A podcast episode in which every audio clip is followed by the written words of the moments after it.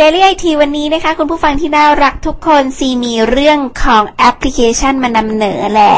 ลองไปดาวน์โหลดมาเล่นกันดูแอปนี้ฟรีค่ะ แอปชื่อว่า Zodio Z O D I O อืม เป็นแอปเกี่ยวกับเรื่องกิน เรื่องเที่ยวที่กินที่เที่ยวที่ไหน อันนี้รู้หมดเลยแล้วเขาเพิ่งมาเปิดตัวในประเทศไทยด้วย คือซีจะชอบนำเทรนด์นิดนึงเวลามีแบบแอปอะไรใหม่ๆ ขอไปลองเล่นดูก่อนอะไรอย่างเงี้ยนะคะ แต่จะสนุกก็คือว่าถ้าเกิดว่ามีคนมา follow เราแล้วเรา follow เขาแล้วเราแบบเป็นคนที่แบบเขารู้ที่กินเยอะมากหรืออะไรอย่างเงี้ย อันนี้คือมันเป็น social network สำหรับคนที่ชอบสรรหาที่กินที่เที่ยว คือเราเรากินที่เดิมซ้ำๆมากสิว่ามันน่าเบื่อมากเลยนะ คือซีเป็นคนหนึ่งที่แบบว่าเห็นอย่างเงี้ยซีชอบกินแบบอะไรอร่อยๆสรรหาที่กินใหม่ ๆ ไม่ต้องหรูไม่ต้องเวอร์วังอะไรก็ได้ แต่ว่า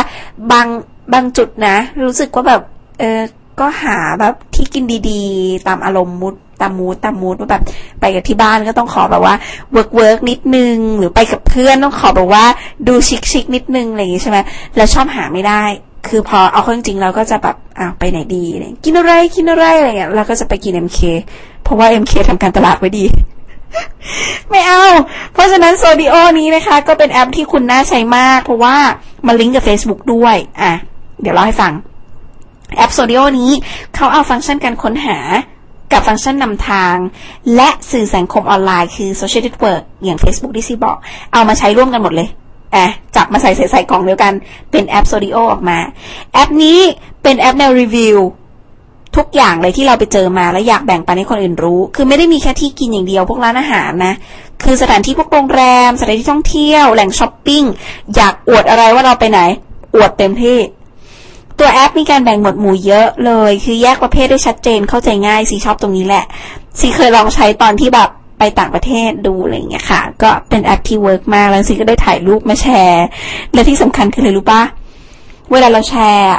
เราแบบจริงใจไงอาหารจานนี้เราว่าแบบอร่อยสเต็กอันนี้เกรียมไปหน่อย มาร้านนี้อย่าสั่งนะอะไรอย่างเงี้ย มันก็ดู work ดีนะ อย่าลืมไป follow ซีด้วย see me again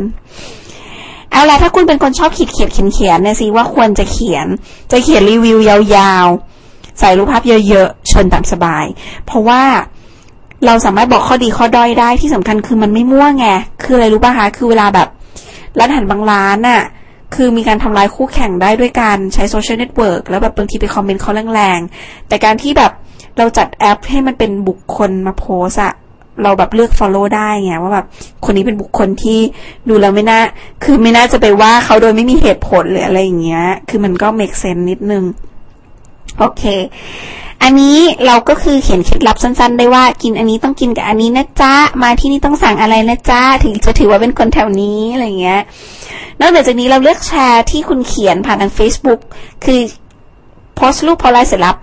แชร์ผ่าน Facebook ส่งอีเมลให้เพื่อนได้เลย ถ้าชอบอ่านอย่างเดียวก็น่าจะเป็นน่าจะแอปนี้ถือว่าแบบสำหรับคนช่างเขียนหรือช่างอ่านเนี่ยเข้ามาเจอได้ตรงกลางพอดี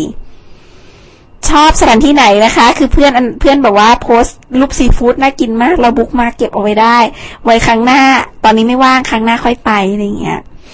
feature เด่นๆที่ซีชอบก็คือฟีเจอร์ตัว nearby เคยพูดถึงไปเยอะแล้วเหมือนกัน ปุ่มเหลืองๆที่อยู่ตรงกลางหน้าแอปเลย ส่วนเวลาสถานที่เราไม่คุ้นเคยกลัวหลงทางนะคะ ก็ฟีเจอร์ nearby ตัวนี้ก็ช่วยได้เยอะ เพราะว่าเราจะแบบรู้ว่าร้านที่ดัง ๆ ที่อยู่แถวนั้นมีอะไรบ้าง แล้วมักจะหาเจอ อืม ส่วนเเวลากดเข้าไปคุณดูรีวิวชื่อที่อยู่เบอร์ติดต่อของร้านค้าได้ด้วยนะคะ บางคนแบบลงรายละเอียดไปเยอะมาก ถ้ากลัวไปไม่ถูกแผนที่การเดินทางต่างๆนะคะ ก็มีด้วย แผนที่บางคนบอกไม่ละเอียดพอกดปุ่ม direction to business อันนี้จะแสดงวิธีการเดินทางไปที่จุดนั้น ๆ ได้เลย แบบละเอียด ก็ไม่ใช่แค่สถานที่กินไง คือบางทีเราไปทำงานอะไรเงี้ยสิว่าอันนี้น่าจะเหมาะทั้งสาวๆ แล้วก็หนุ่มๆ ด้วยนะ เพราะว่าเอามาใช้หาเส้นทางหรือเบอร์โทร ติดต่อยามฉุกเฉินก็ได้พวกตู้ ATM โรงพยาบาลสถานีตำรวจ อู่ซ่อมรถอะไรอย่างเงี้ยนะคะ ก็ work ดีเหมือนกัน ลองไปติดตามความเคลื่อนไหวเพื่อนๆได้ ส่วนของซีซีก็เล่นอยู่เหมือนกันนะคะ จะมาเล่นกับซีซีก็ยินดี เดี๋ยวจะไป follow back ถ้าเกิดเห็นใครรีวิวเยอะๆอะไรเงี้ย ตอนนี้ซียังรีวิวไม่ค่อยเยอะมาก ยังกินไม่สะใจ ช่วงนี้ยุ่งไม่ค่อยได้กินอะไรอร่อยๆ เดี๋ยวถ้ากินกินอะไรอร่อยๆเราเดี๋ยวจะแบบอัปเดตไปบ่อยๆนะ โอเคค่ะ ฝากแอปโซดิโอด้วยนะจ๊ะ บ๊ายบายจ้า